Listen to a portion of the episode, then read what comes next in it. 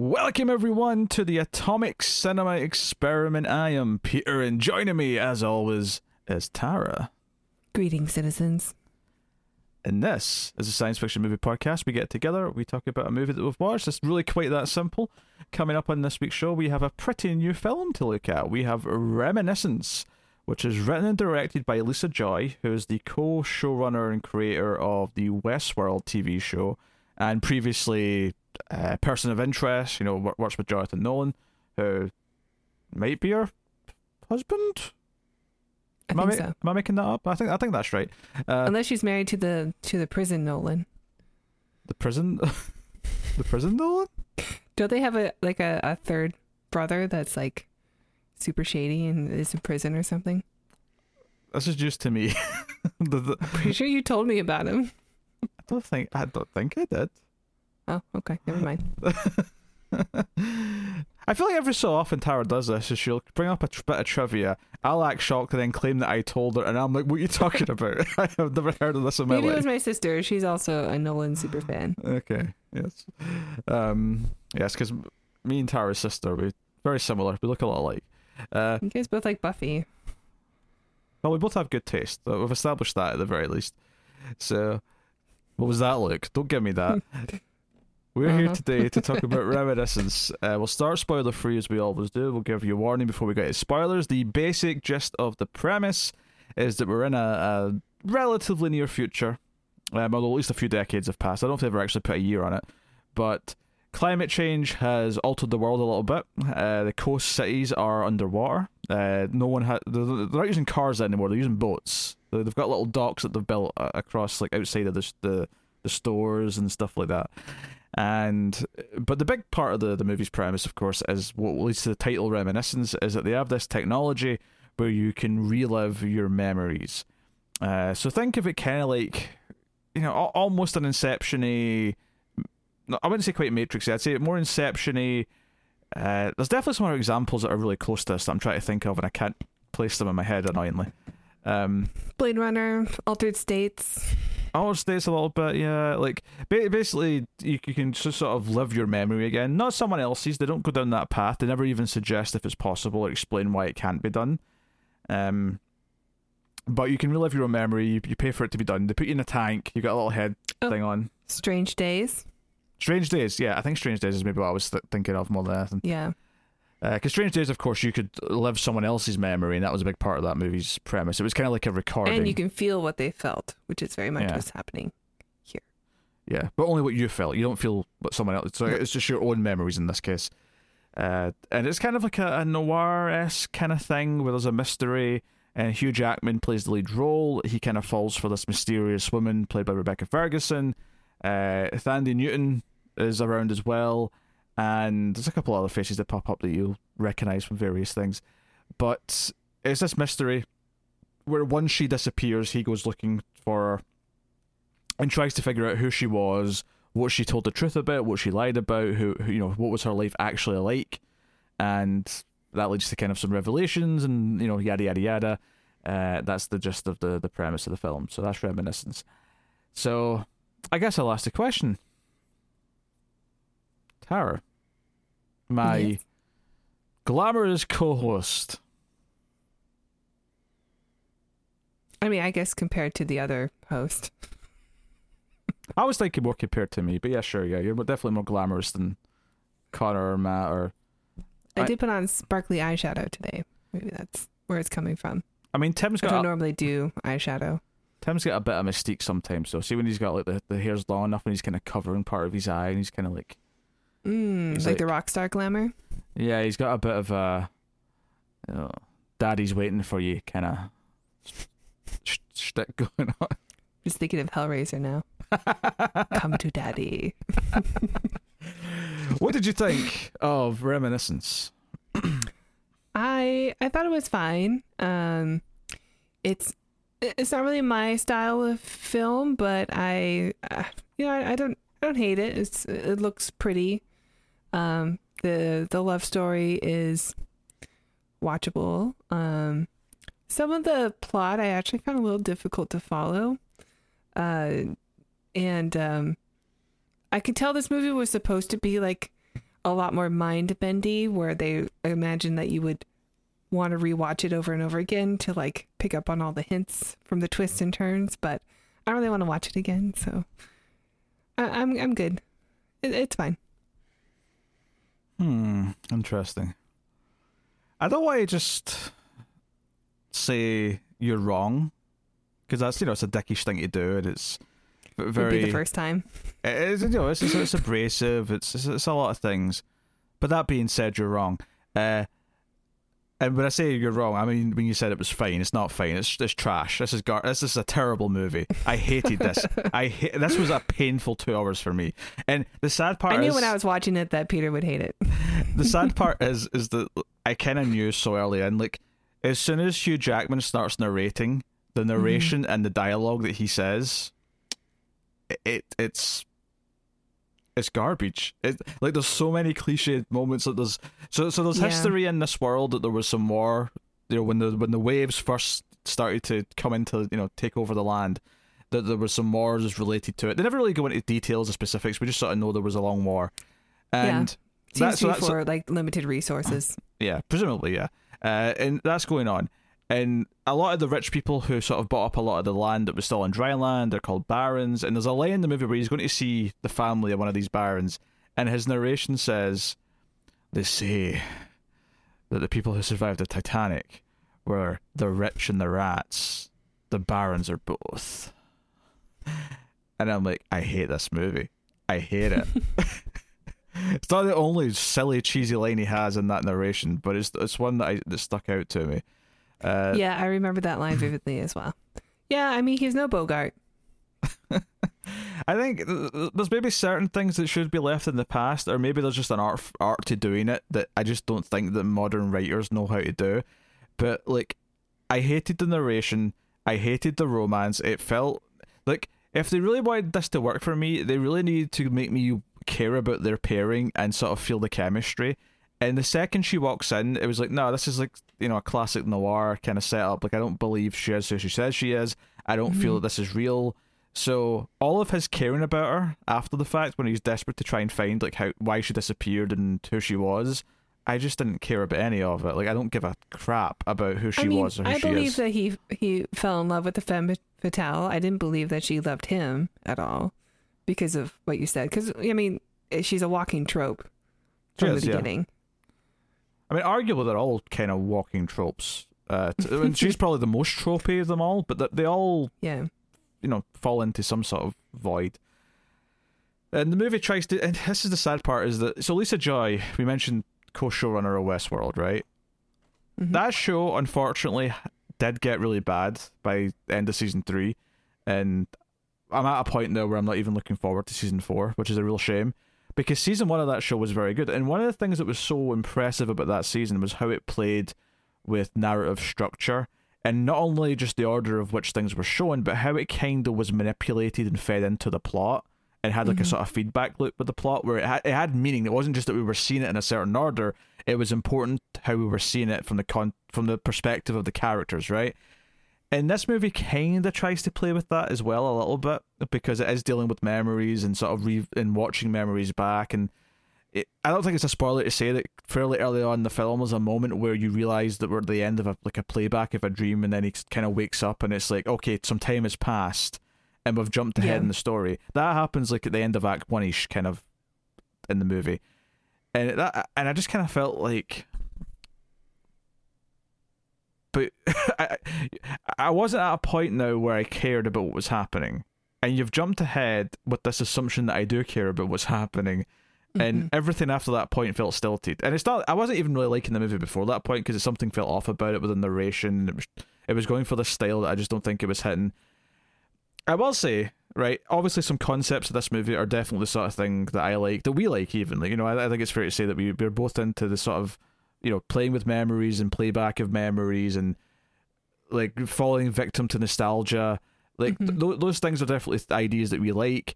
I will say that some of the visuals of the cities underwater uh, look kind of cool. I mean, I say underwater, I mean they're they're underwater up to a point. Like they're not like the buildings are still sticking out and they're still using them. No, but- I, I think the design of this like semi-apocalyptic world is pretty cool. and there's some there's some set pieces and I, there's like a fight that happens where you know you're partially above ground and then in the water. And i like that scene. I thought that it was using the environment well. There were yeah there was some, some conceptual things that were kind of kind of cool ideas. Some of them were very underused. Like they, they make a point of saying that because it's so much hotter in the daytime because of climate change that mm-hmm. they actually everyone's like business hours are nighttime now and most people sleep during the day because it's just too hot to like really want to do anything. Um so we still see a lot of scenes in the daytime though we do, but that's the thing though. Is I, I think the point of those daytime scenes is meant to be this is the equivalent of a nighttime scene in a regular movie. It's meant to right. be when things are quiet, and it's meant to right. be when shady things that's when people are sleeping together, and yeah, right. But eh, they don't do enough with it to really. Like there's a there's a there's a, some sequences later on where like a murders happened during the day, and the idea is that it's meant to be like, oh, it's during the day, so this is actually when everyone's asleep for the most part. So it's, it's quieter, so this is when a killer would strike, kind of thing. But the problem is, is the person that he's killing is doing like chores, and I'm like, this just feels like a normal daytime scene. Like, yeah, like what, what, what, why is this person, and especially the person that this other character's with in the scene? I don't want to spoil things yet. Like, like, why, why are both of these characters awake and doing things if this is meant to be normal nighttime for for this world. Uh, so it just it, yeah. it, it felt weird. And they should be miserably hot. Like if it's to the point where they can't like the whole world has just shifted to being nocturnal, then it should be very uncomfortable for them to be like active yeah. during and, the daytime. And Hugh Jackman's still walking around in his coat like a badass the entire time. He never, he yeah. never. It's not like he takes his coat off and he unbuttons his shirt and he's like, okay, I need to try and cool down. Like that would have sold me the idea a little bit, but they never do that. yeah, I agree. I, I did. I definitely noticed that but I mean the the design of like uh, all the places that we see that are partially underwater, or even when you get to see like the barren area or the the land that the barons own, where you see these big dams and levee systems and um, these this artificial land that's been created to be above the waterline, uh, like that kind of stuff was neat. But honestly, like the the storyline that was away from the main character just trying to find a, what happened to this woman. I didn't really enjoy following that story, and I don't really like where it goes in the end very much. Why? It just the, uh, some of the character motivations don't really land for me. What story away from that? That was the only story. well, I mean, like when we start getting into like this criminal underworld. Um, oh, okay. I mean, I got what you're like saying. The, but I, yeah. I, I, just I feel like that's all part of the same story because it's uh, uh, everything connects to it. So it's just like, I, yeah, I suppose her reason for disappearing. I don't enjoy that story. The movie's a convoluted mess, right? The, the, the story's trying to be more complicated than it needs to be because it wants to be a mystery. Mm-hmm. And that's a problem. But go back to concepts that I like. There is actually one mechanical concept late in the film that I actually really like as an idea.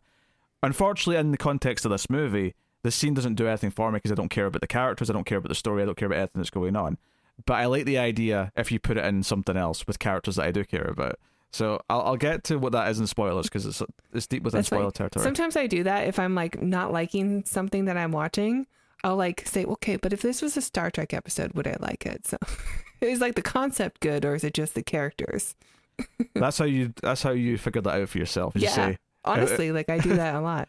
If this was a Star Trek episode, would would I be into this? Yeah. But that's kind How of would Picard handle this? That's flawed logic coming from you though, because you're delusional and call every Star Trek episode a ten. uh, I mean, you might be onto something. Maybe that's why I'm more positive in these reviews than you are. I suspect. Yeah, maybe, maybe, maybe we found something here. I don't know. Um, yeah. Unfortunately, like other than some concepts which are fun and could lead to some great science fiction, I kind of hate everything else. I hate the hmm. romance. Mm-hmm. I hate the convoluted mystery. Uh, I hate that they try to tack on all these extra elements where okay, yeah, it makes sense that the the the like the the police or the DA use them to interrogate people uh, to see their memories, right? It, it makes sense that they do that and they get warrants to do that. But I'm like, yeah. that could that could be just a whole movie. You could have him helping in an investigation. Yeah, honestly, that was a good scene. I thought because I'm like, oh, this is a cool concept that is like would definitely be used in the future. One of the one of the few things again, this is a conceptual thing, I guess, more than anything. But I did like when they set this up is that you know, so when he's because the way Hugh Jackman's job works when they're doing this. So so Thandie Newton's like his assistant who does like all the technical stuff, and she's like sort of working at the computer.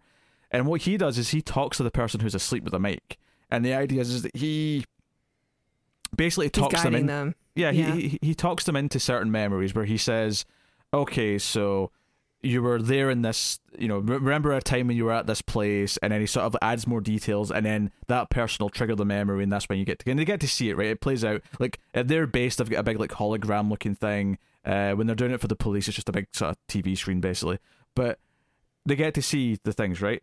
Um, and they set this thing up when he's doing this is that if you actually give them something that's incorrect. So so one of the cops like gets frustrated that he's not getting to the point and he grabs it and says, "Oh, you did this. You know, show us when you did this."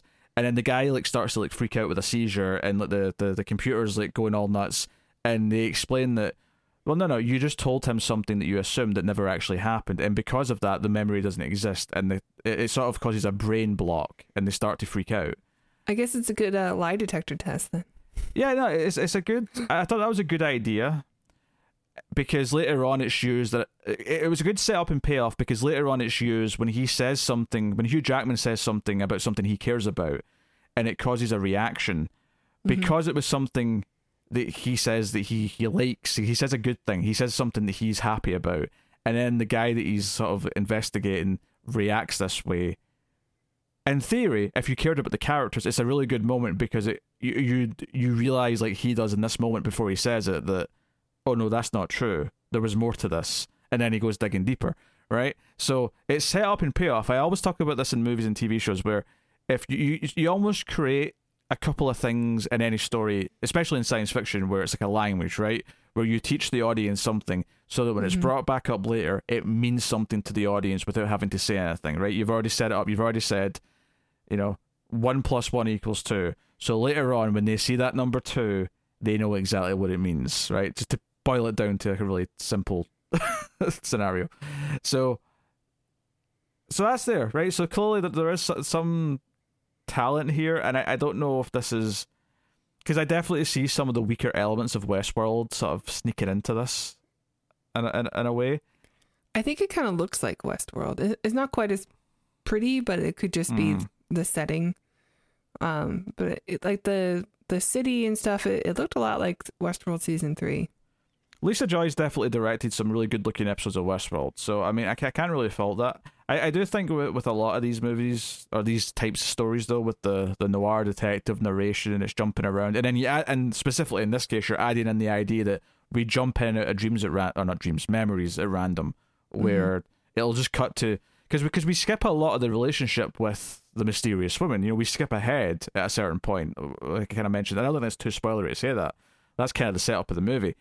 Um, but throughout the film, as we, we're continuing, every so often it'll just jump back to a scene with her, and it's the idea is, is that he's like revisiting a memory at various points in the film, but because of that, it just kind of feels like we pause the plot every once in a while so we can see another scene between them to try and make us care that he's Mhm. he's he's lost her or that he's missing her or that he's he's like, oh, I really want Fergie back. I want my Fergie back. You know, I, I don't know. May. Yeah, well, Rebecca Ferguson, Fergie. Oh, sure. Is that what the tabloids call her? I don't know. That's what I'm calling her. Uh, yeah. I mean, I, I didn't mind the. I, I thought they had a little bit of chemistry. I know they've worked together before in The Greatest Showman, which I didn't see because, I mean, quite frankly, it just looked bad, so I didn't see it. Um, but uh, apparently they had chemistry on that set as well. So, um, I thought they did all, all right. They they're both really talented actors, and they. I- mean, the setup of the femme fatale thing, like okay, like she's probably there for other reasons, and she's not telling being so truthful. But you know, his um, passion for finding her, like I, I did, I bought that. Sometimes it was a bit frustrating, even. I mean, when you say you buy it, though, d- did you feel like did you did you feel it? Like, did, did you care? I mean, yeah, that's the part of the story that I did care about. Mm, I never did. I never like the entire relationship just felt like kind of like a bit of a. I, I didn't feel chemistry. I guess that's first and foremost the problem. Mm-hmm. But like once they started like going to it, and once they finally sort of start being intimate, like it, I just never felt it, and it it, it kind of it just all felt like setup. And I think part of it is that I just don't like a lot of the tropes that this is trying to play with unless they're done really well. Like I think when it comes to the the femme fatale walks into the the lead detective's life, and he's not really a detective, but he kind of in, in, in essence becomes one in this. Mhm. Um, like I, I I almost never really enjoy that in modern movies. Like maybe Is it just is it noir films in general? I mean, all the ones that we've reviewed, you do not like. You don't like Blade Runner, obviously. Even Mm-hmm. the sequel, you didn't like. Alphaville, you didn't like. Maybe it's just a, a genre of film that you don't like. I feel like there's classic noirs that I've liked though.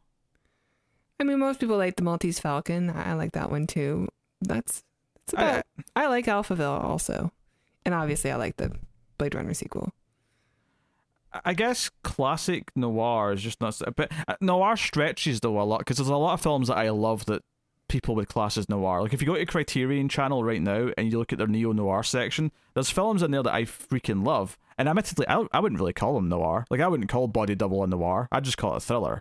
But you know, but if that's a noir, then technically there's noirs that I love. But th- there's a specific type of noir that I, I guess maybe I just don't like that much. Um, Mm. but I do think the movies from the 30s and 40s and 50s do it better, te- and I think it's because it's more pared down, and it just feels like it's relying on the the performances a lot more. I think modern noirs, when they try to do it, just feels so flashy and like I don't fake to me. Um, Yeah, like they're trying to channel something. Like, I was actually thinking about this earlier when I was watching the film. Like, it does the noir just not work anymore? Is it just too tropey that we can't get past that? And I was thinking, well, you know, westerns used to be really popular, and they're not anymore. But when I see when you see a good modern western, like it's always it's really impressive. Like like Open Range was such an impressive film to watch. I thought when that came out, I saw it multiple times because it was even- just like hmm? I don't even know what that is. I've never heard of that. oh, it came out in like 2003, four ish. Oh, oh, so nearly 20 years ago. Okay. Yeah, but I would still call it a modern western. sure. Oh, Or yeah, like, no, in um, context, sure. Even like just, the Westworld show is like a modern western film, and when it's done really well, it it can be like, oh yeah, this is why westerns were popular. This is why I love this. But there isn't really a lot of examples of great noir that's not just uh, inventing something new with it, like the neo noir Criterion section, like you were talking about. And maybe noir just doesn't really work on its own anymore. I mean, honestly, like I don't like a lot of American westerns. Like all the westerns, because I, I I thought I hated westerns until I watched Sergio Leone films, and I was like, oh no, I do like some westerns. I just don't like, I don't like your John Wayne west. I don't like like the classic American westerns. But you give me the, the spaghetti westerns, and all of a sudden I'm I'm, I'm into it because they're they're a lot more like I don't know. They've got more of an edge to them. The characters are more interesting, and. I, I think you can have good modern westerns. They don't happen too often, but you can have them. I, I think ultimately what it boils down to is I just need to care about the characters, and I need and it needs to be a story. A, a, a western at its core ultimately is an action movie, or maybe a thriller, depending on like the specific way you pivot with it, right? And ultimately, all you have to do the, the setting almost isn't that important. The, the important part is that I just care about why the heroes try to fight the villain, and you Mhm. can make that work. I think the, maybe the problem with noir, whenever they try to do it now, is that there's so many elements to it that they have they feel they have to play to that I think just the values are just like because when I, I watched the uh, the pilot of uh, Perry Mason, right? Hmm Uh, hit the HBO show from like last year or two years ago, whatever that started. Yeah, I watched it. and I didn't like that either. Like I think that worked for me. Um, like Even I- with the naked guy who was like eating pies off a naked woman. I'd forgotten that until you mentioned it. So thanks for that He threw a flashback. shoe at him. I, I really liked the show actually. Mm-hmm. I thought the pilot was pretty good. Um, so so part I mean part of this is taste. I don't. I mean I still don't think this movie's that good. I think there's a lot of just objective problems with this movie. But I think you combine that with my taste, and maybe yeah, you have a concoction that's just like, eh.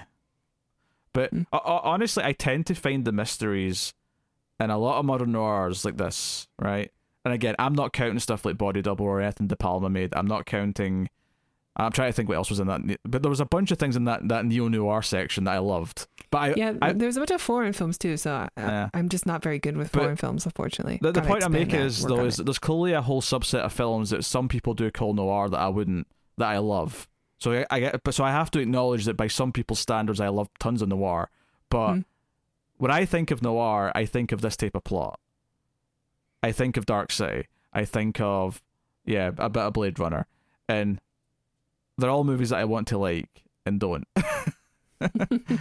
uh, actually, I mean, Dark City. Even if I like noir, I think Dark City is just garbage by the end, regardless. Well, but yeah, I mean, Dark City is has other problems, not just the. I think the noir part actually is the part that works for it the most. Is it's the uh, Mhm. it's the editing that's just it's rough. it's the, it's the editing and what the mystery ends and with. Kiefer Sutherland, it was just tar- terrible. Because the the mystery in Dark City is fine to start with. It's, it's where it, what's what's revealed by the end. is just complete nonsense. Because my, my problem with a lot of these mysteries, these noir mysteries, is that I find them really boring because they tend to just boil down to the same few ideas. And I mean, everything in this is kind of the same thing. There's a, there's a crime boss. There's two crime bosses. Oh, she worked with one of them or two of them, or there's someone double cross someone, and I'm like, I just don't give a shit. None of this is that interesting. Give me give me a some some sort of connection and so, something that someone cared about. Um, Mm-hmm. like, would you call Double Indemnity a noir? Because I love that, but I wouldn't say that has a noir plot. Yeah, I mean, I think some of the De Palma stuff also gets away with being called noir because it has such a, a style that maybe modern noir is trying to take from. I mean, it's hard not to like a De Palma film. But here's the thing, though. I think the style in the, De Palma film, like if I'm thinking Body Double, I'm thinking you know Dressed to Kill, I'm thinking Blowout. Mhm. Like I love the style. The style is what makes those movies work. It's, it's the cinematography. It's the, the pacing. Um, one of one of the things that I have a problem with this, and it's not quite as bad as Dark City, but like I do think it's like the scenes are paced too quickly. I don't think things ha- to have time to resonate where I really care about a moment. It feels like it's just going boom, boom, boom, boom, boom. But at the same time, feels like it's not very actually offering. It, it doesn't feel like it's offering me anything as it's going quickly through things. So you have this weird double effect, and this shouldn't be able to coexist, but it does, where you feel like you're getting an overload of things happening, and yet you feel like you're not actually seeing enough things happen at the same time. Like Mhm. I know that sounds weird, but I, I do think that movies like this accomplish that, where it's going through things really quickly, and yet I'm feeling like I'm not actually getting a whole lot. So Mm. there's like a disconnect. Um. Yeah. So I, I- guess I, I just I haven't quite sussed out what it is or I, is or isn't I don't like about noirs in the sense that when it comes to the tr- noir, the traditional noir, and the movies you think of that are noir, I would s- Investigator. I would say I probably don't like it unless it's particularly exceptional. But there's tons of films that people would also call noir that I think are amazing. And because I'll be honest, I think some people will class anything that's black and white as noir. Because I'll I'll see noir lists and What? no seriously, I'll see noir lists of like films from the 40s, and I'm like, I don't see how half of these are noir. I guess you're just like, oh, are there thrillers that are in black and Didn't, white, so didn't they noir can. like sort of begin with Maltese Falcon? yeah, was Because after that, it became like a, a, a trend. yeah, but that was like 1941, so it was right at the start of the 40s. God, you just pulled that date out, huh?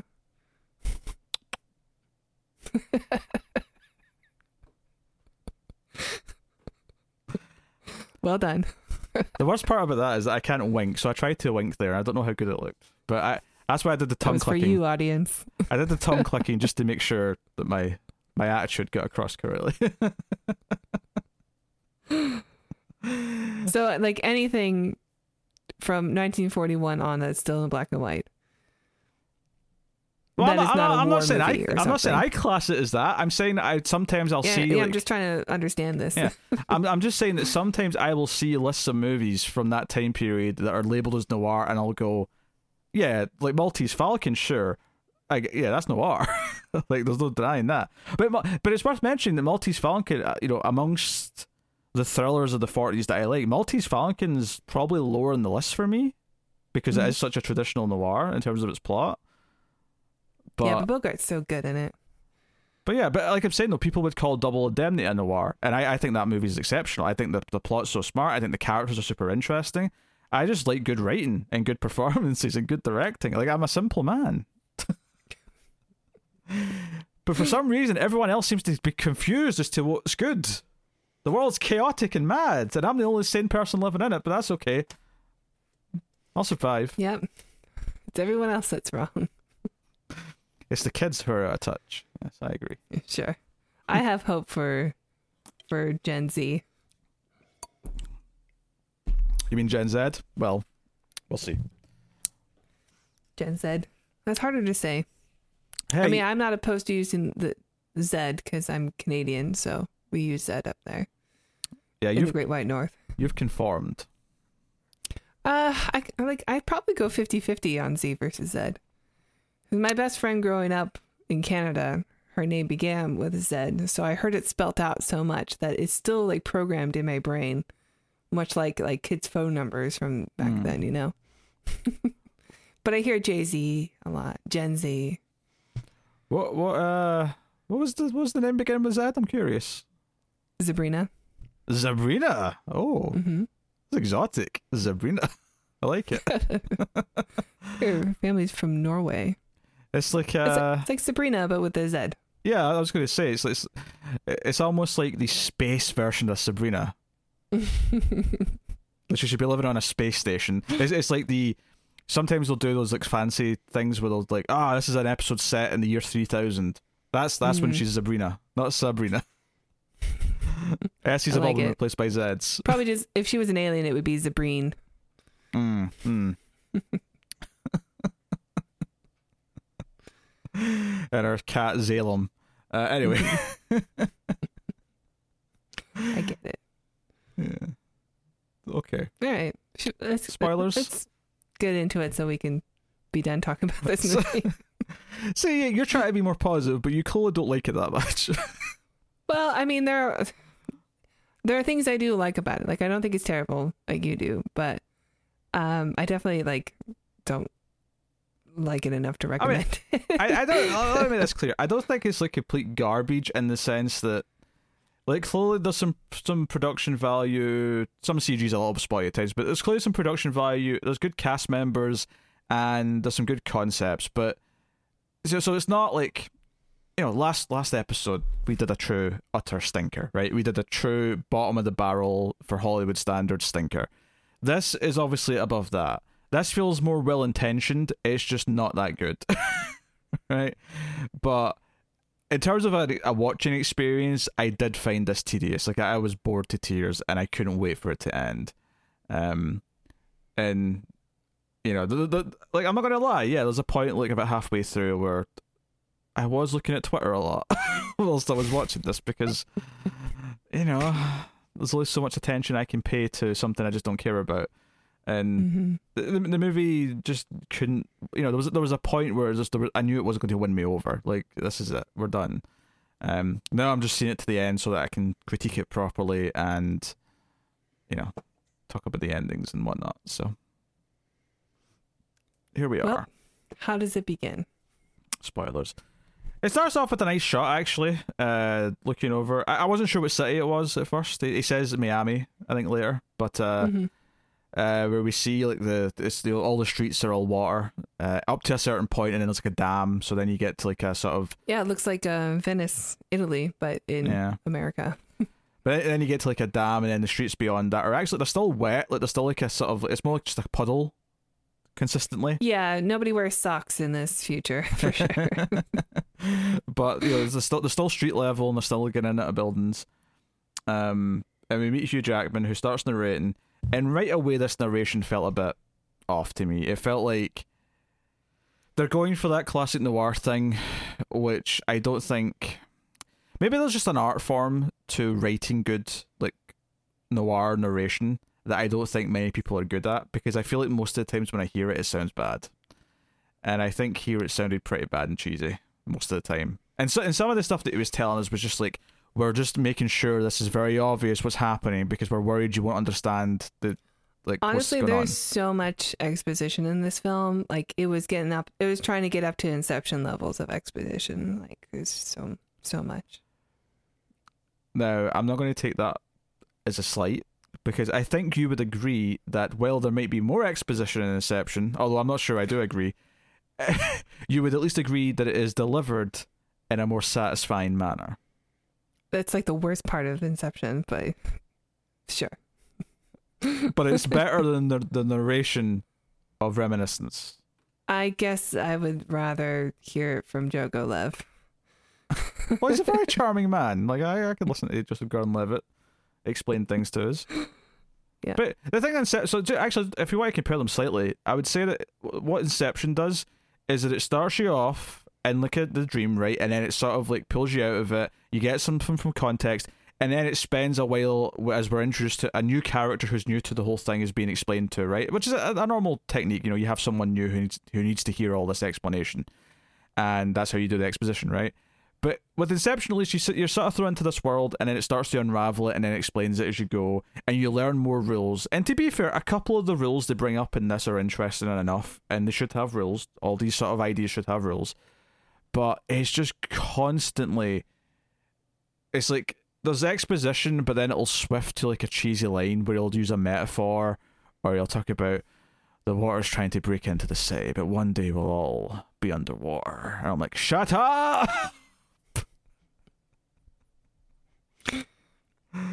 Yeah, yeah, I suppose. I mean, um I was sort of thinking since like you have this isolation chamber where you're floating in water that like the twist would be that he was always in water. That's why like there's so much water around him like in the world and stuff, but I'm sort of like half right. Uh, I could say. Well, I mean, there's always like even when they're not outside Oh, in the on, hold on, water, hold on. there's always like water spilling over tables and stuff like that that are hold, shot. hold, hold on. Just before we go to the next thing, I'm going to say. Did I say spoiler warning yet? Did I actually make it clear we were in spoilers? I feel like Yeah. we've. I feel like we've both mentally moved into that space. I don't know if I no, actually you said said it. spoilers. Oh, did it? Okay. All right, I just wanted to check. Yeah. All right. So, well, it's not so much a twist because I, I see what you because you're getting that like a big twist where he's been remembering things the whole time, and in a I sense, mean, that's why the narration is supposed to be there too, because he's like talking to Thandie Newton. Huh? What do you mean talking to Thandie Newton? He's talking to himself. Uh, so let me explain this properly, right? So basically, at the end of the movie, he's basically deciding that he wants to just live out all these memories over and over. So the idea is that the narration that we've been hearing throughout the film is him. He's recorded a tape of himself doing what he does for other people, where he's remembering just to basically trigger all the memories, so he can remember all these times he spent with this woman. And that's kind of the. But it's not like a twist in the sense that it's like, oh shit, this is what's been happening the whole time it kind of presents it in a weird, just kind of like, like mundane way, where it's like, oh, technically that's kind of been why we've been hearing narration, but we've also been seeing it play out as well. It's not like, oh, it's been pulled, the rug's been pulled out from under us because all of a Mhm. sudden, uh, you know, it's just like, oh, that kind of justifies the narration at Well, the doesn't- end. Doesn't he also have to talk to Thandie Newton's character about like, like he's he's doing his confessional to her, and he starts at the beginning, which was when he meets the girl. So I, that's sort of where I thought the narration was coming from, was because actually like this is the memory of him, like telling her everything that he's reliving. Uh, well, no, because when he tells Thandie Newton everything, uh, that was for the police. That was his confession. Mhm. Um, I, I I took it as the, the what he was listening to was something he recorded for himself. It was different. That was specifically there to trigger all the different things, Mm. Yeah, you're probably right. and hence why some of it's so romantic versus the, the facts that he probably just told Thandie Newton or Thandie Newton. Anyway, back to the beginning of the movie. yeah. Um.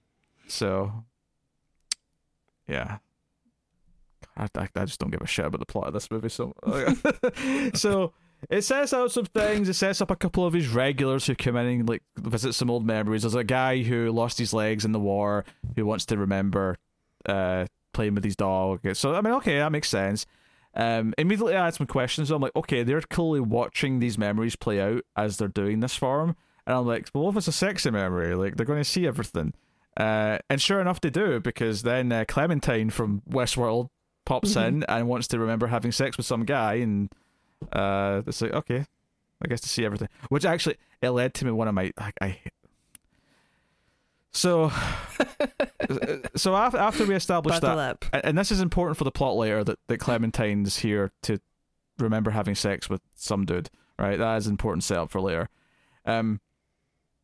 So Rebecca Ferguson shows up as May, and she's like, "I've lost my keys. I need to remember where I lost my keys." Which, first of all, made me laugh. Like, I'm like, "Really? You're going to go and use This a service list? It- Like, how much does this cost? How much does this cost that you're willing to pay for this to find your keys? Get some new Can keys." scramble my brain and memories and try to find where I left my keys?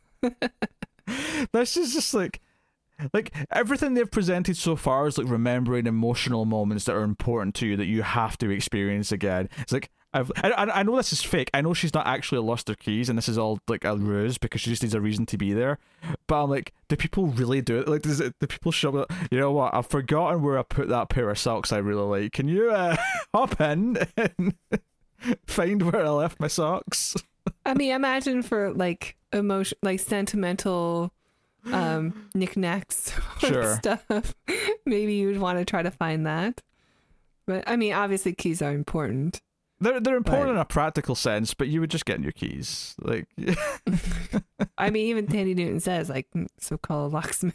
yeah. Do you really Well- want to go undergo some minor surgery here? I mean, Or- that, that Very invasive. that is how we deal with it now. As we call, you know, I mean, most people usually have someone they've given a spare key to just in case like something Yeah. goes wrong. But yeah, look, calling a locksmith is is what you do in, in this situation. But like, it's one of those things where normally I love like the filmmaking being creative and pretty, and at times it is kind of pretty, although it's it's trying a little hard. And I think there's no moment in this movie that's exemplifies that is when Rebecca Ferguson first walks in. And there's the beam of light coming through the window, and she's like kind of got the halo light around her, and it's in silhouette almost, and she's Well, angelic. sunrise. I- But I was like, oh my god, this is just too much. You're just you're trying too hard to make me. This is not what's going to make me care about this this pairing. What's going to make me care about this pairing is actually her character having something for his character that maybe he's lost or like maybe he finds something in her that he's not felt in a long time or something like you know give give me a character reason but no it, it just presents as oh my god she's an angel she's beautiful oh my my Wolverine I mean, claws have nothing popped once snuff at. again. She's she's Rebecca Ferguson or Fergie, as you like to call her. So you were checked out by like minute five in this film, then. Pretty much. I yeah. Yeah. All right. I'm just decide I'm trying to decide in my head mentally if my joke there about Wolverine's claws popping uh, being a, a stand in for an erection is good enough to mute you when you talked over it when I edit this. I've, I've decided in the my answer head is right no. How dare you? That was a funny joke. Look, I already had to edit the IMDb review section the last one so much because you were ruining it, okay? a section wait I add that the audience have been very positive about. Mm. They love me being salty with the IMDb reviews. Mm. So sorry. And I had to chop it all up because Tara was getting all snooty about it and ruining my jokes. Well, when it's just two of us, I like I forget that there's an audience. I'm like, all right, come on, let's move this along. Exactly. When you when you take that tone and you say that, that's the that's the the phrase that kills all the buzz and what otherwise might be a very enjoyable, light-hearted moment. Yeah. Okay. See? Do you feel the buzz draining from the, the, the podcast, everyone? Do you feel it? Just from your ego. Do you feel it? Do you feel it? anyway, what was I saying? Something about oh yeah, Wolverine claws popping for erection. Oh yeah, so Ferguson just walked in, and she's like, "I lost my keys." That's just still so stupid. I lost my keys. So the Americans say, "I've lost my keys," and they're about to close, and Jackman's like, "No, no, no, no, no, no, no, Thandie, prepare the tank. A beautiful woman wishes to have our services. She will get them." Mm-hmm. And Thandie Newton's just like, ah, for F's sake. It like goes and like, although she's not speaking with her English accent, she's got an American accent in this, which was distracting. I'm not gonna lie, because I'm used to her with the the English accent. But anyway, uh, so they set her She does a good job. Uh, yeah, it's not a bad accent. I'm just I'm so used to her like sort of proper, like you know English accent. The, the it's just it was odd, but. So, so they set her up and he's explaining to her like, all right, so we're going to put you in this tank. You put this head thing on, and uh, we've got like sort of swimwear that you can wear while she and she just sort of does, and she just like and you know she's going to do it. She just strip. She's got like a fancy like red dress on, and she just make, lets it drop to the ground. And Jackman turns around and she's like, "Well, you're going to see everything anyway, aren't you?" And I'm like, "I hate this. I hate this forced, like trying to build sexual tension." Like, oh, she's just going to like strip in front of him because it's sexy, and like, I, I, I know people gonna say, yeah, but she's technically trying to seduce him. He's a mark, you know. That's that's the, the phrase they use later on. Like, this is all kind of intentional on her part. I get that. It still didn't make it interesting to watch or feel anything other than just forced. And mm. maybe you could say in a meta sense, oh well, it is forced, and he's the chump for falling for it. I'm like, well, yeah, but if you're a real person and like, you know, beautiful woman walks in and takes her dress off, like, yeah, you probably are going to fall for her, but that doesn't mean that I like I care about it as a connection. No, yeah. no thoughts. Yeah. I mean, not really. I mean, it, it was basically at this point where I'm just like, okay, well, I mean, no woman would do this unless they're trying to seduce him. So I mean, not she's already had all the tropes anyway, but this is the moment where I was just like, okay, well, that's ridiculous. So, uh, clearly, she's not who she says she is. Hmm. Uh, it's actually very lucky in that that uh, like when he was going for the memories to find her keys, that he didn't accidentally go down to any of the ones that would have revealed who she was.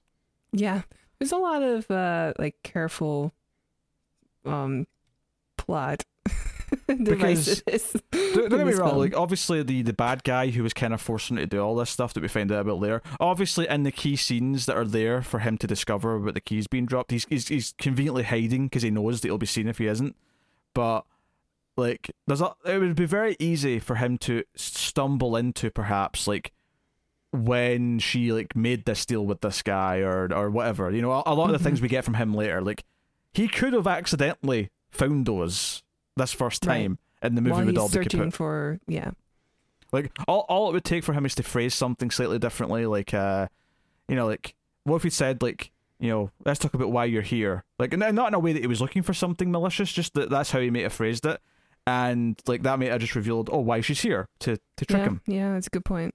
Like, oh, okay. Well, that, there's that movie plot in the gutter. yeah, there's a lot of conveniences. A lot of conveniences, yes. Uh, so yeah, from there, he's you know she she has a fancy dress on because she was singing at a club, and you know he falls for her, and even the song that she's singing is picked because she's done her research and they they know that she he likes this song, for because his grandfather used to sing it to him or something like that, and from there, like they help find where her keys are, and she she heads off, but he's like thinking about her, and luckily for him, and it's not really luck. She did this intentionally. She left her earrings behind, so he has to like track her down so he can give her her earrings, and they head it off. Like he walks her home or boat rides her home. I guess sails her home. That's the correct term. Boat. Boat rides. the boat ride comes after they get to her place. Yes. Yes.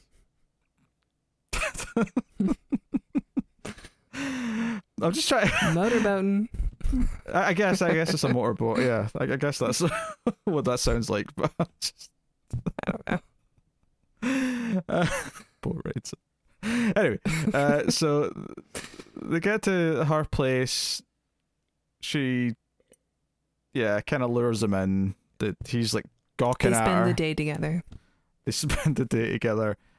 Um, and it's that it's when they're sort of chatting on like on the balcony afterwards, uh, where it kind of starts to like act funny, and then you're like, oh wait, this is a memory, and he wakes up and he's like, and and Thandie Newton's like, oh, it's been months, uh, Wolverine, why why why are you, why are you why why are you watching these memories? You're an addict. It's like, why would she leave without telling me? Something's wrong. She left without telling me, damn it. And I'm like, oh, I guess we skipped ahead, and I guess I'm supposed to care that she disappeared and care that he wants to find her.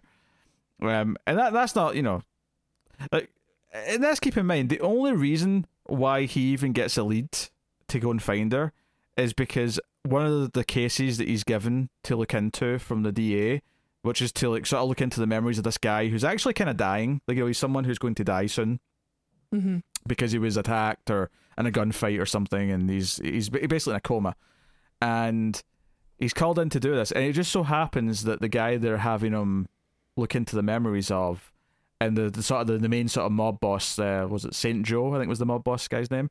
Mhm. It just so happens that he's interacted with her in the past. He's interacted with May in the past, so he sees May in the memory, and he immediately becomes obsessed and like starts looking down all the paths of the memories that could lead to more of her. And the DA is like, "We don't care about this junkie. Why do you keep talking about this woman? We're here for Saint Joe." And oh, Thandie Newton's just over at the side, just been like, It had to be her. "Welcome to my life." Here she is. Here she is in these memories. Um, Um, I didn't hate the scene actually. I, I, I kind of enjoyed it. I mean, it was a bit frustrating that he also was just ignoring the reason why he was there and just Mhm. trying to find everything about this girl and and the cops are just like, "What the hell are you doing?" but but I was you know I was into okay, well let's see what happened to her, like uh, the mystery and whatnot. Yeah, I mean, I, didn't really like that she popped up in the stream because it just kind of felt eye rolly to me. And I, I guess that's my problem with these types of noirs is that I just kind of feel myself rolling my eyes at any time there's a convoluted like connection.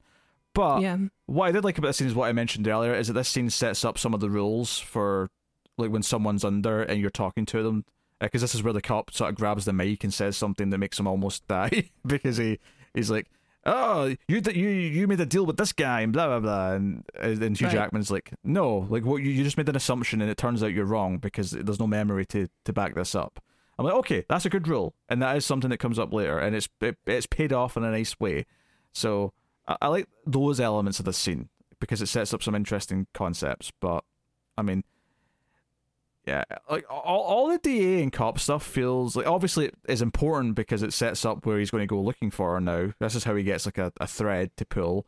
But like if otherwise it feels so tacked on this whole extra element to the movie. It, it just feels like it adds so much like convoluted stuff to the runtime.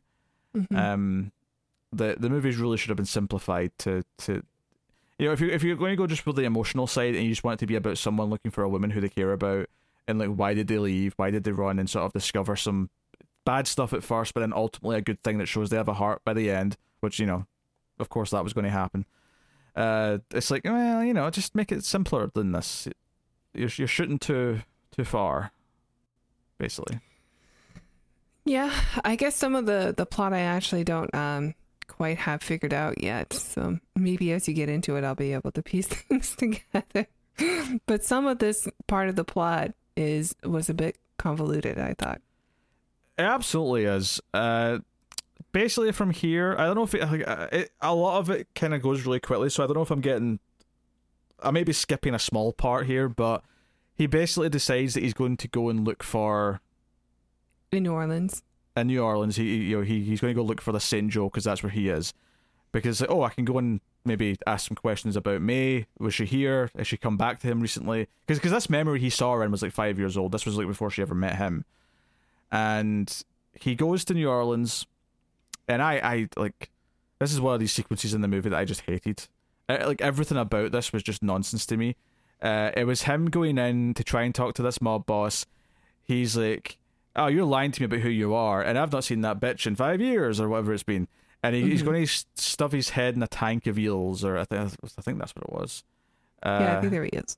and as this is about to happen, would you believe it? Maeve, the badass from Westworld, shows up with a gun and we get a shootout. I hated this shootout. This this was yeah, just like nonsense. I thought that was like, oh, that's convenient. She was following him the whole time.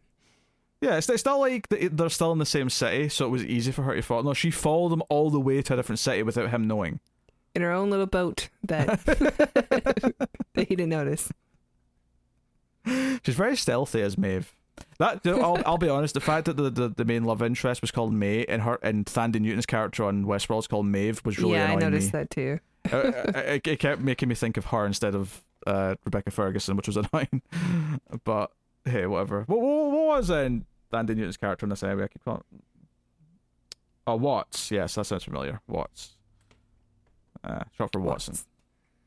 Yeah. Uh, we'll just go because I feel like th- th- they, they do a lot to bring up this war that happened and the fact that both Jackman and Newton fought in this war. Um, and it comes up multiple times where it explains why she's good with a gun. Uh, although there's a joke that she's not actually that great at aiming it, but she's you know she's tough, whatever. And it shows that he tries to avoid using guns. And there's a couple of moments where someone like lets him go because he's a vet. He's like, "Hey, I you know I fought in that war too, so I'm not going to kill you like my boss wants to. I'm going to let you go." Okay, but I, I don't know if it ever played into the themes in a way that I was expecting it to. Like, I, I don't know if it ever really quite felt like, "Oh, this is an important part of this world and these characters, and that's why it keeps getting brought up." Mm. No, it's it's just little things, little details of like there was a war that happened. We don't really know much about it, other than like a lot of people were involved, and the world is pretty much like at peace with where they are now. but um, actually, I don't really know. I think they mentioned something about like we're past the war now. Everyone's accepted what the finite resources that they have in their area. Maybe it's just too difficult to fight a war now because of all the water.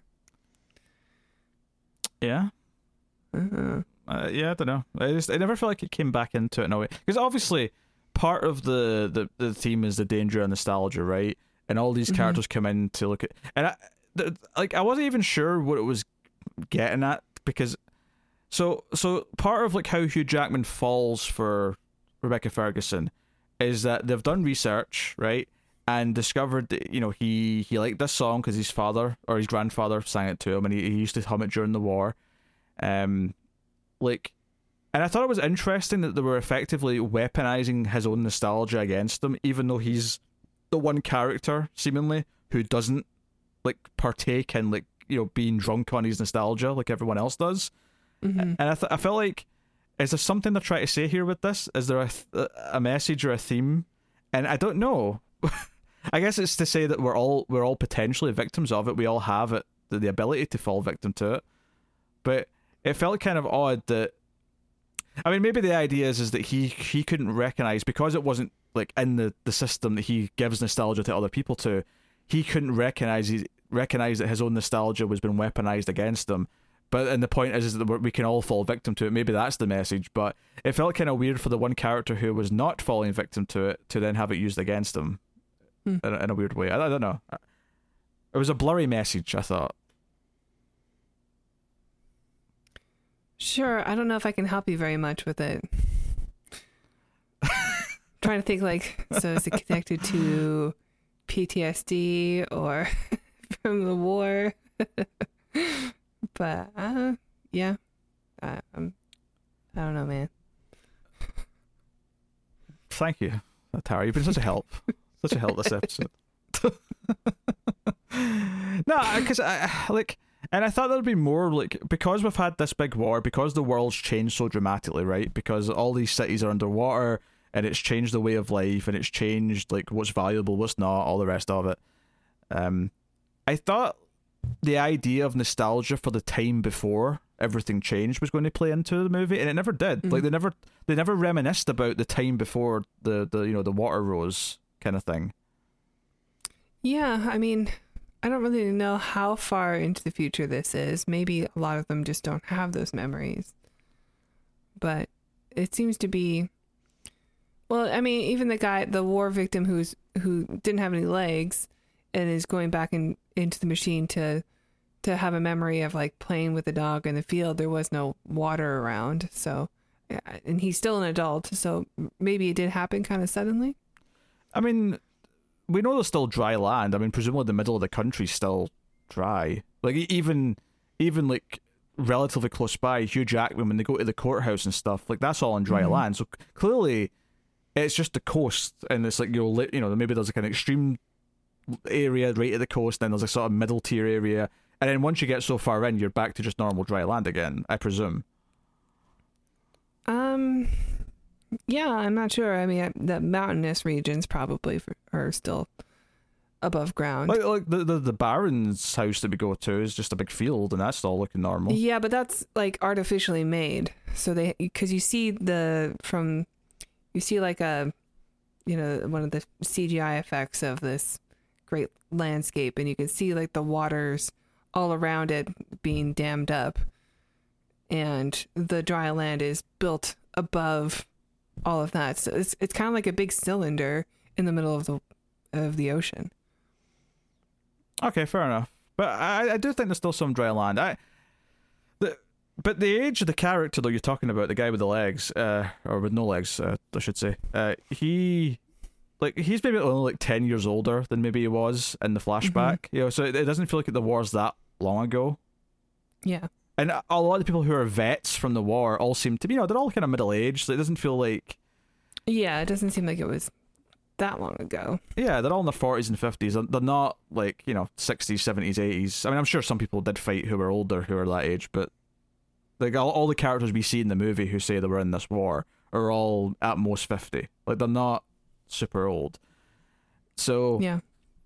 That says the war wasn't that long ago, and the way Jackman describes it at the start is that after the you know after the city sank, you know war broke out almost immediately. So it does suggest that some of these characters were probably at least kids with before the the cities at the edge fell. I, I don't know.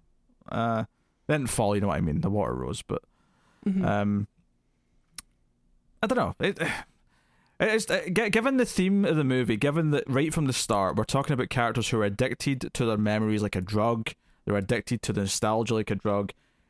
I was expecting more to deal with the idea of the world from before and the idea Yeah. that we'd always be looking back. And it, again, it never felt like it came into it. And that's not necessarily a problem per se, because if that's just not what the movie wants to do, that's fine. But I was kind of waiting for this this idea of like being seduced and like intoxicated by nostalgia to be a bigger deal in the movie. And I don't By know if it ever you can't get back. yeah, but Sure. I, I, don't know if it ever felt like it really got. I mean, I know he makes this choice at the end where he does just want to live in these memories forever now. He doesn't want to do anything else. Whereas Thandie Newton's character is the opposite, where she's made this choice to go go go forward. We we we find out throughout the film that she has a, a daughter that she left, which was funnily also making me think of Westworld a little bit Me too. um, but she she has this daughter she left, and she's a got a drinking problem. Um, but she kind of leaves the movie about halfway through because Hugh Jackman just tells her to piss off because he's like, no, you're you're not going to stop me from doing any of this. And then she's gone for a long time until he goes to see her towards the end of the film, and he gives a confession to her. The idea being the police can look at this memory from from, from her, Mhm. and then the ending has a time jump where she's an old lady and she's got like a granddaughter who she's with. So clearly she patched things up with her daughter. She's clearly back in her daughter's life, and she has the happy ending where she has moved forward. Um, I don't think the movie sells me on the idea of the tragedy of him making this awful choice to just basically go into a coma. Well, he And- had options, right? Because he, he he does something terrible to a person using this device, and so he's basically got a prison sentence for life, or he can have his own prison, which apparently is a thing that's allowed. Yeah, I guess. Um, I, but it, but that's not. Uh, but I'm, I'm not disputing any of that. I'm disputing it never sells me on the tragedy. It never sells me Mhm. like. It almost feels like a happy ending. He's he's just happy to do this, and the movie never like it could have given us like this weird thing where it plays it as really happy, but we know that this is actually really kind of Yeah, sad. Yeah, it could have been like some more of like a Black Mirror ending. Yeah, yeah. Like, there was more of a not satirical. That's not the right word, but like we can see the the dark irony of like how Mhm. happy the character is versus of like how sad it really is what's happening. Like we could have had that kind of thing, and I, I don't really think it nailed uh, that feeling at all. Maybe because of Thandie Newton's reaction to him and just like his like accepting his acceptance of this life or like cuz she brings him flowers and stuff and she seems happy to see him in his tube. Yeah, and I, I guess the other problem is, is that Hugh Jackman's character never, like it, it never gives us this idea. I mean, obviously, doesn't seem like a happy guy before he meets Rebecca Ferguson, but it never really gives us this sense that he's he was so unhappy before that the idea of going back to a life without this woman is that bad. You know, Yeah. He's just kind of like a typical disgruntled guy who has nothing to do Mhm. and that's basically it. Like, there's there's nothing like I don't know. There's, there's just there's a lot of elements to it where I, I just don't feel the weight of any of it from from his point of view. Um, but yeah, to, to read the I have to just I'm just going to quickly explain some of this plot because like so and this is convoluted. so so let me explain this. Uh, we'll, we'll get into the fight scene with the bad guy that he has to track down to get the memories from and his choices there. But let me just explain what the actual explanation for everything is. So so Clementine, right, from Westworld, she is this woman who would regularly go to the reminiscence place to have this memory of having sex with this guy who I think it's implied at the start that maybe this guy died or at the very least abandoned her, which was clearly more the case. Clearly, this is just someone who abandoned her. Some guy used her and abused her and left. Maybe abuse is not the right word, but you know what I mean. Um, and the twist of the movie is is that Rebecca Ferguson's whole mission was to steal memories. It was to steal memories uh, to see where the bastard child of this guy, who turned out to be the main big bad Baron, who actually was dying early in the film and just sort of died in the time jump off camera. Um, but he had a bastard child with Clementine. He was the one in the memory. And this the bad guy, this like hitman dude, wanted to find out where this bastard child was. He was hired by the son of the Baron, who's inherited the Baron's fortune. So he he basically manipulated and like blackmailed Mae, who he had a history with briefly with this other Saint Joe character. That's you know getting into convoluted territory, but that's what she's doing. She's there to steal the memories of Clementine, so that they can find out where her son is, so that he can go and kill her and the son and erase this like bastard branch of the family tree, right? Mm-hmm. Because un- under the behest of the son of the Baron, who wants all the money for himself and doesn't want anyone claiming anything later. So that's the the motivation. The throughout all this investigation, though, we get like the the Baron's wife is senile and just like pays men to pretend to be her husband and dress that she's basically doing the same thing as the reminiscence, but actually acting it out. She's got like a set where her husband showed up in a certain hat, and this is where she didn't tell him she was pregnant. She was clearly already like months pregnant at this point because she has a baby bump, but. Mm it's like she she wants to relive this perfect night where they were dancing in this old clock shop. Yeah, I guess it, I mean she recognizes Hugh Jackman, so she used to go to the reminiscence a lot. Yeah. and live this memory, and now she's sort of trapped in it. So I guess it's the danger of the nostalgia, just or maybe something went wrong and she's like there's a little bit of brain damage going on. Yeah, they, they, they mention a couple of times that if you visit the same memory too much, you can kind of get messed up by it and become attached to it. Uh, and maybe that's just all that's happened to her. Maybe it's not a sickness; it's just that she's done this to herself uh, with the mm-hmm. with the mm-hmm. technology. Which, yeah, that's fair. Uh, the sad part, it doesn't really matter though. The movie never really makes it feel like it, you know, like it, it, doesn't feel no, important. I suppose it's supposed to be the cautionary tale of the yeah. technology.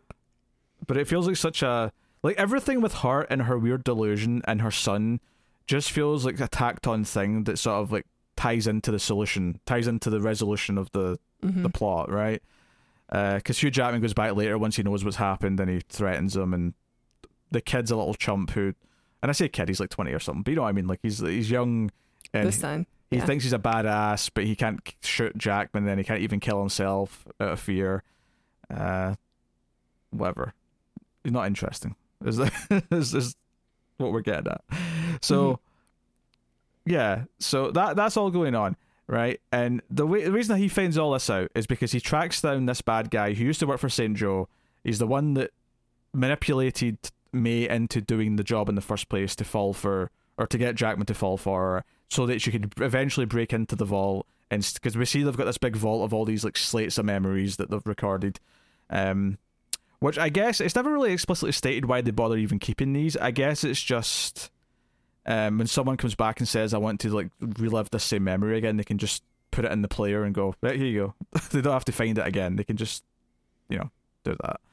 Um, so whatever. Um, yeah, they, they they talked a little bit about having to keep an inventory for reasons and keeping it in a safe so that it doesn't get into the wrong hands. Some sort of legal thing. Well, they mentioned the legal thing because they're recording it as well with a camera. Mm-hmm but I don't think that's what they've got on this the slate. The slate's more like coming from the memory tech, so I think that's more like a an actual recording of the the, the memory from the, the device itself. Mm. So and maybe that also falls into legal reasons. They have to keep a legal record of everyone they they reminisce with. Maybe. I guess. Surprised there's still a law in this land. Mm. Firefly, I'm trying to record a podcast. I'm sorry, Pretty Cat. You have to go away. So, but anyway, so so he tracks down this guy. They fight. Some of the fights kind of interesting in that they're fighting in this sort of building out in the uh like this just I don't know a place that's been abandoned, and it's like an opera house. But the opera house itself is underwater, so they're they're fighting in, in like the, the dry parts that are above. And at one point, he end like the bad guy is trapped in a piano. His arms like trapped in the, the top of a piano. And when the piano becomes too much weight for the floorboards that have obviously been wet for however long, it Yeah. sinks in. And so we get this like visual of him sinking with a piano, and then Jackman has to Yeah. dive in. And it's, a, it's an interesting moment. It's an interesting use of the, the setup that you've given the movie. I, I wish there was more of that. I wish there was more of using this unique setting. It was also very pretty. It was a pretty shot oh, sure. to look at. hmm Um, but the, the the they can see here, which again is, is something I wish they did more with, is this idea that he can't actually kill the bad guy because he wants to look at his memories. He can't look at a Yeah. dead person's memories, so he has to go and save him.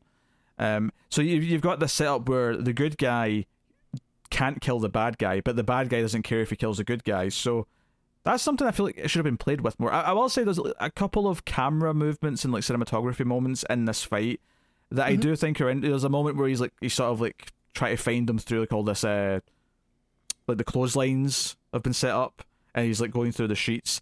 I mean, who's putting clothes up out here in this ab- ab- you know abandoned area of the city? I don't know, but whatever. Let's not question it too much. Uh, like so, you know, that's like an okay moment. There's a moment where he jumps from like a rooftop to like the the fire escape in the other building, and it's kind of I thought it had a good oomph when he landed. It felt kind of like. Oh, I, I felt the pain of like having to like grab your own weight after that jump. Like, yeah, it was almost like a modern Bond film. Where this chase, anyway, kind of reminded me of something from like the opening of Casino Royale, oh, except sure. that they're all there's like a bunch of water. So if he misses, you know, at least maybe he'll land in water. That's true. If he landed in the water, he wouldn't die. He'd be fine. Yeah. probably. It'd, it'd probably hurt, I, I imagine, but it, it wouldn't be like oh a, yeah, it would be a devastating landing. I don't think he's like given where the water level is. It you know it, it would be like jumping into like water from like a diving board rather than something yeah, I've but like the high up one. yeah, the high up one, but it's still still at a safe diving board height. Not you know Sure, yeah, yeah. you're just going to smash into the water and break everything and die from you know some other tights. But anyway, so he does successfully get the guy though, and looks at his memories and sees all the, the the meetings of him manipulating her, getting her to do this job, and feeling awful because he's just a mark. He's just someone who was used. But then, once the, the sort of the heart of her character is that once she realizes that this guy is doing this to kill off this family tree, is that when he we see the memory because we actually do hear like you know when he tries to speak to Clementine halfway through the film, we find out that she's dead, and it's like oh shit, how did she die? So when we see the memory of this guy going to kill Clementine, he goes to kill the kid as well, and it's this really you know dark thing. Again, this is the scene that annoyed me. Why, why it's daytime. Like, I get why he's attacking it at, at daytime, which is their nighttime. I don't understand why she's doing laundry and why her kid's playing around. If this is meant to be like nighttime by like their standards and like stupid hot. and stupid hot, yeah, it was kind of weird. Uh, it's it's like we're going to treat daytime like nighttime, except when it's convenient for us to Mhm. forget our rules and just have them pre- act like it's normal daytime, whatever. Uh, I guess there's plenty of waters who cool themselves off. true. Isn't that true all the time though? Yeah. in the context of this world that we've created. So, but the big moment here is that Rebecca Ferguson shows up and like grabs the kid and says, "No, don't go with him. Come with me." And like grabs the kid, goes onto a boat, and saves the kid. Right, and it's kind of this heartwarming moment, at least it's supposed to be, where he's seeing her be a good person. Like you know, he's for the last hour of the film, he's been shown Yeah. and seen that she is this this manipulative person, that she's not to be trusted, that she's, a She's a junkie. addict. Yeah, Yeah. So this is like, oh, he's actually been reaffirmed for the first time in a long time that she, there, there's something true that he maybe fell for. That there's a good person in there, and it's kind of this moment. And this is the, the one, probably the best moment of the whole movie is where he gets really cocky about this, in a good way. But he's like, yeah, she escaped you and she got away. Screw you. But then he starts to freak out, and this is what we saw with the guy at the police station earlier, or the DA's office, right? Is it's like, oh no, that's not true. This is not the end of their interaction. She didn't get away. So then he's like, oh, you saw her again. And he kind of like triggers this next memory, which is, and this is the best idea this movie has, is Mm-hmm. that she realizes she's going to die. And she does die. She, she effectively commits suicide in this scene so that this bad guy can never find the, the boy, right? So that she can save the kid. So it's a really selfless kind of act. But the best idea this movie has is that when she realizes she's going to kill herself because she's she can't let this guy find the kid, is she it occurs to her that Hugh Jackman, because of what he does, if if he's going to be looking for her, he might actually like look at this guy's memories. So she chooses to talk to Hugh Jackman through this bad guy in the hope that he will one day see the memory and will hear this. So it's it, Yeah. and I thought this was this was by far the most interesting idea this movie had, and I wished I cared about the characters because it's actually a really cool idea that she would leave a message like this for Yeah. him. You know, especially. And because it's it's one thing to leave it to like a friend or someone else that would be more obvious, but the idea that she's saying this through the bad guy is Mhm. actually a really interesting twist on it. Yeah, and when we first see the or when Hugh Jackman first catches up to the bad guy, he's like with a a, a woman who like he's asking her to to to give him the same speech that Re- Rebecca Ferguson is giving him in this memory. And she has and she has similar hair enough that Hugh Jackman, when he walks in and sees her from behind, thinks that it's her. yeah, But that's yeah. part so, of the point of the scene. So yeah. like thinking back on that scene, it's like oh, like he really did feel the love in that moment because it was real. Like she was talking to him as though he was the man that she loves. It wasn't until she said his name at the end where he's like, "Wait, who you t- Nick? What? Who are you talking to?" right, right. Yeah, I agree. It's it's a good moment, and I did really enjoy that. And uh, it's it's the big turnaround for her character. Like, oh, she wasn't just playing him; like it was real. Like she did feel something at the end, at least Yeah. by the end of their relationship. And the the thing that I have an issue with is why would she like sacrifice herself for this kid? Like I I get that it's selfless or whatever, but like the whole point is that he's going to inherit land that would go to some other guy who maybe is an asshole and doesn't deserve it. But there's no guarantee that this kid is going to grow up to not be an asshole also. I mean, that's true, but I mean, you can't really like. no, she's just she's going to sacrifice her, herself so that this kid can inherit a bunch of land. Well, it's true, but we know that she's because she tells a story to Hugh Jackman earlier about how she was taken in by this nice woman who lived on like a house in the middle of the ocean, which I Mhm. guess is normal now, just because everything's on water. So why not? yeah, Um, it's Waterworld. uh, also, before we move on, I just want to say I want to give. So we mentioned that the bad guy was having this other woman repeat lines that Rebecca Ferguson said, and he he asked a woman who had similar hair, similar kind of build, the idea that he's making her be like Rebecca Ferguson. I would like to Mhm. give this the first replica award for forcing for forcing a love interest to pretend to be another woman. Oh, okay. We're keeping track of that now. Huh. But we we have the Red Hat Award, which is Mhm. not not anything to do with making America great again. Uh, it's this from a movie we did called Cosmos, which is where this this like Red Hat had their club name on it. Was this like really weird? And it doesn't have to be a hat. Like the the whole idea is that that represents uh, an item that's given this emotional significance that's maybe over the top. Uh, yeah, they're and all the- part of this secret club of Yes. friendship.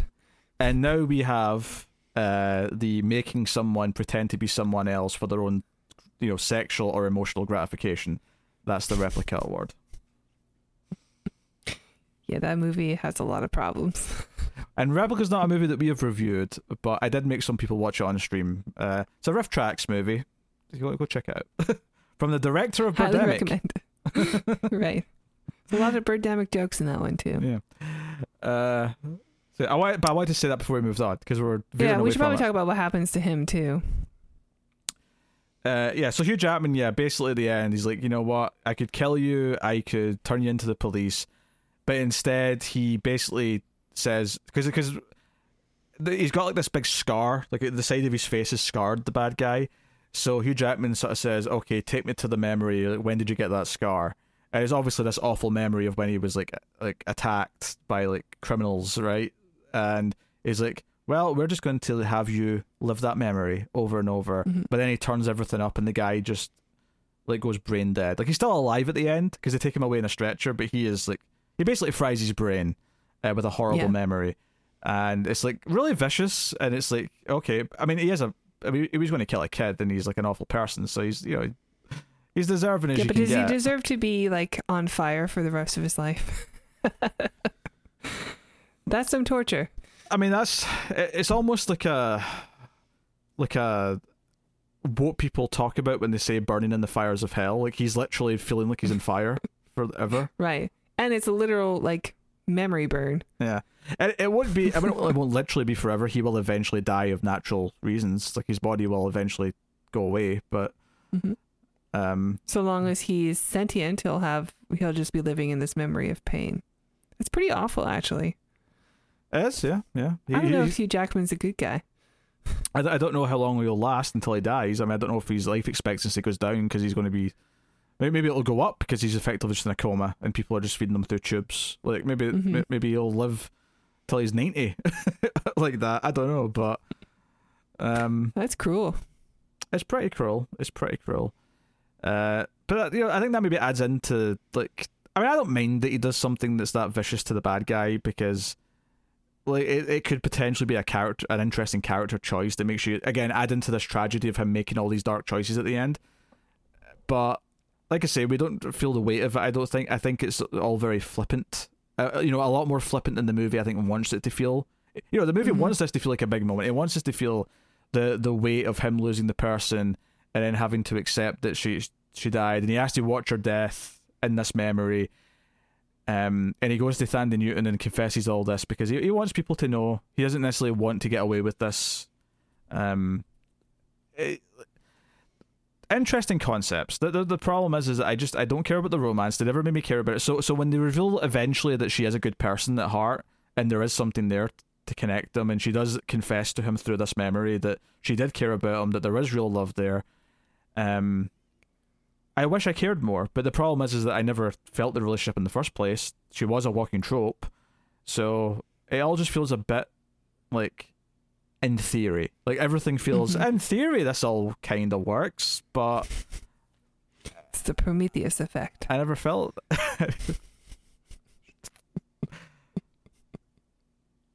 it's not. It's not a terrible. I don't know why, but that's not a terrible comparison. So something you said there clicked.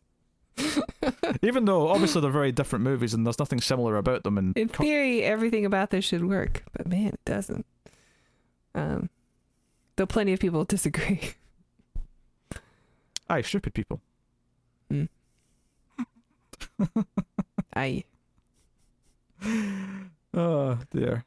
Yeah. Yeah, I didn't like. I was not clear by this point. I really didn't like this. I thought it was. I thought it was super tropey. Uh, I didn't get invested in any of the characters or what they were doing. So when the movie immediately jumps to him really caring about finding her, I'm like, you really need to sell me on them ki- having a bond. Like, I think if anything, what they should have done is that the tropes of a noir shouldn't have kicked in until after the time jump when she was gone.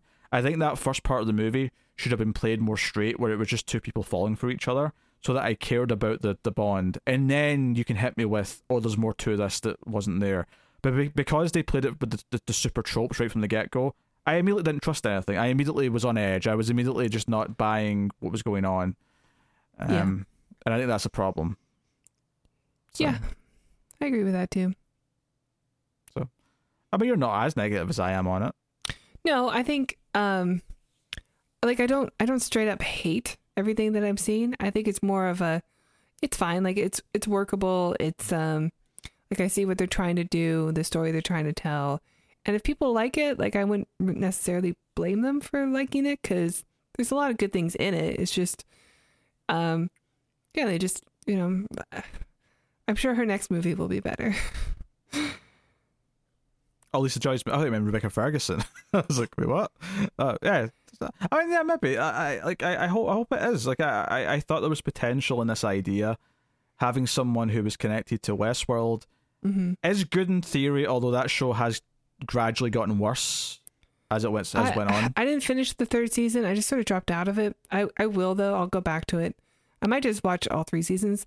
I I don't dislike season two at all. Like I thought season two was pretty good. Season- Obviously, season one is like really good. Season But two. season two probably had a couple episodes that I liked more than anything in season one. Season two is more uneven. Season two has some bad episodes, but season two still has some great highs.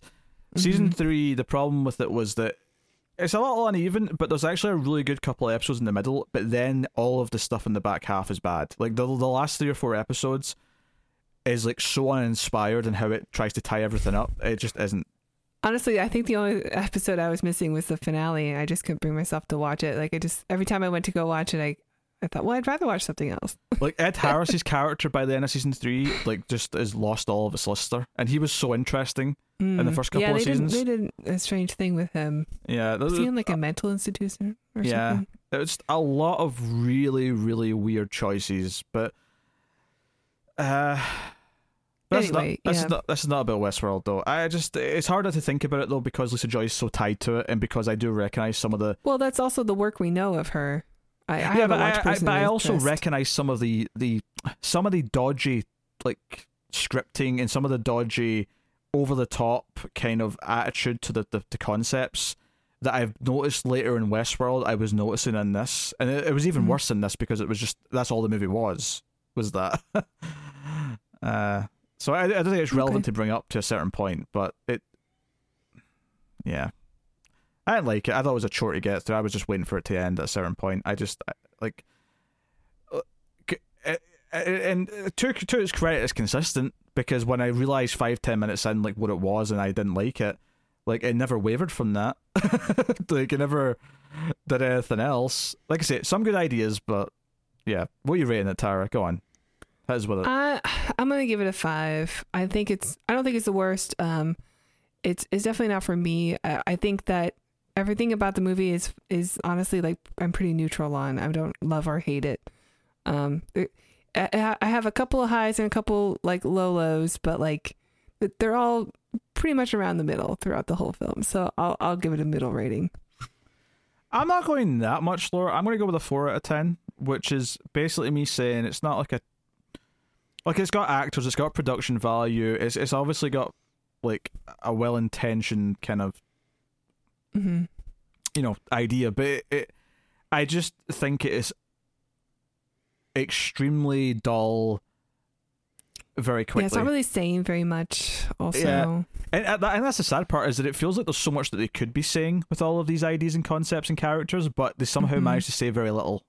and it's just like, how?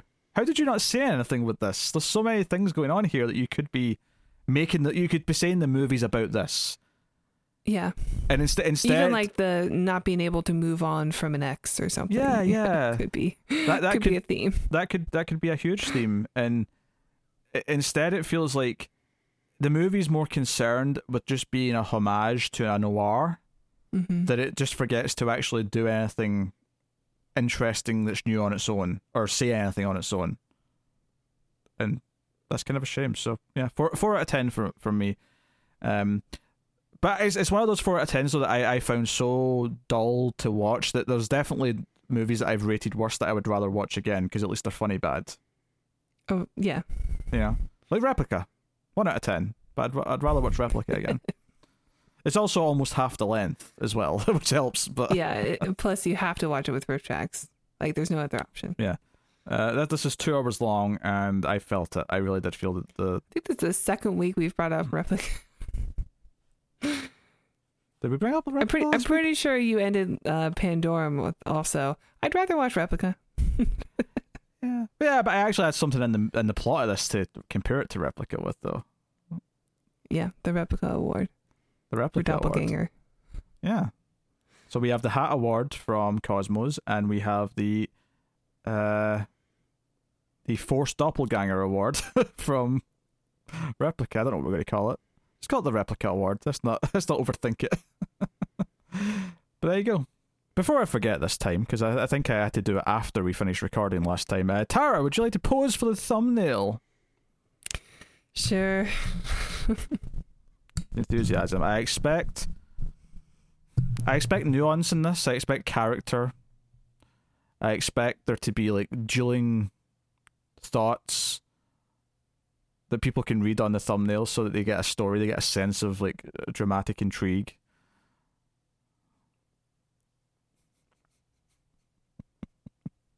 All right, three, two, one, pause.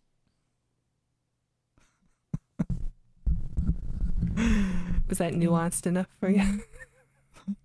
I feel like whenever I ask for anything, she won't do something specific to the movie, and she'll give me just this like uh, eh face.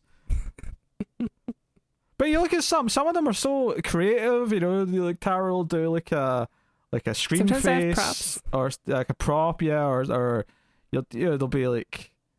You do the Matrix pose for the Matrix or, or something. Like I don't think I don't know. Well, an inspired movie inspires an inspired pose. Put that on a poster. I, I don't know what you do for this one. Admittedly, like uh, Just go to sleep with bunch of tubes connected to my brain. Yeah, I don't if you get like a head massager or something you could put on and pretend that's the stuff to put in the head. Just a kitty cat. I just thought anyone who speaks to me on a regular basis may need to massage their head occasionally. you yeah, you're not wrong. That's what the is for. Yes, for the audio listeners who didn't get to see what Tara just did, there was some rubbing of the it's like a double. It was like a double face palm with the with the massage, the scalp massage. Uh, Someone likes listening to me somewhere. Somewhere. Somewhere. All right, I'll spare you the IMDb section this week since Tara was miserable last time. Although it's not gone give forever. the people what they want. No, it's not gone forever. I think when there's a movie that I think there's potential in the IMDb comments or reviews, then I'll I'll bring them up. I mean, this movie just came out. There's not enough time. I don't imagine. Although for, I'm curious though, is there any tens? Is anyone blown away by this movie? I just want to see how many there are. Fifty nine? Wow. What in the Some shit? people really love noir. Fifty nine. And there's sixty eight ones. Okay, at least there's more ones than tens, which there should be. It's so extreme. I imagine most people are like where where we rated it. The 70 gave it 4, like me. And then there's 82 gave it 5, like you. It's a very consistent. The average is like 6.2, though. That's a bit too high for this movie, I think. I think bit of a stretch. But whatever. anyway, you can let us know what you think of Reminiscence if you've seen it in the comments below. Like, subscribe, all that stuff. Get us on the the Twitters at Screams Midnight for all the Mild Fuzz movie stuff. That's the Ace, Screams After Midnight, and Sacred Hockey Mask. Uh, all of it belongs on the at Screams Midnight Twitter now, so check us out on there. Uh, but you know, all, all that stuff does help out a lot. Liking, subscribing, dinging the bell, all of that does help on YouTube. Rate the podcast five stars with a nice review on iTunes or whatever podcast app you use. Those things all do help us, but you can support us financially. Is that correct, Tara? That's right, Peter. If you enjoy, See, see, that was a softball. you have to stop laughing. I set it up because you always start off with that's right. Peter." yeah, what's wrong with that? okay, you can support us financially as well, and I'm also very handsome. God damn it. That's right, Peter. if you enjoy the reviews, please check out our Patreon page. It's patreon.com slash TV. And if you donate as little as $1 per month, you will get access to bonus episodes of The Ace. So you can check out all your favorite sci-fi B movies with David Carradine or Garrett Graham in the starring roles or yeah, yeah, lots to choose from. And if you donate $5 per month, you'll get to vote on what we watch once a month and you'll get access to these episodes a day early. Yeah, I hope uh, the current vote winner is better than the last one because Pandorum was a woof. Woof, woof, But Ben woof. Faster, though, he's pretty talented. Ben Faster? Ben Faster. There you go. That's the show. That's the Atomic Cinema Experiment. Um, thank you for joining us. Uh, next week, next next episode, Uh, which you know, T- Tara, the one the one decision Tara made right from the start of the show, she wants us to tell you what's coming next week. Um, luckily, I remember, so I can tell you, Mhm. and that is too. yes, it is Predator Two. We're going to return to the Predator franchise because after these last two episodes, I need I need a I need an easy watch. I need a fun Mhm. watch. I need something that I like. So we're going to talk about Predator Two. It has been a long time for me since I watched that movie. Yeah, and hey, next week we got Gary Busey, like Bill Paxton. Bill Paxton, ladies and gentlemen. Bill Paxton. Finger licking good, to quote the man himself. That's next week on the Atomic Cinema Experiment. Thank you for joining us. You've been a terrific audience. I assume. Sitting in your car, watching, lying in bed, or or the best place, of course, in the bath with some candles, listening to the lyrical conversations of myself and one Tara. Mm. Thank you for joining us. We always appreciate it. Keep watching science fiction. And computer, add salsa.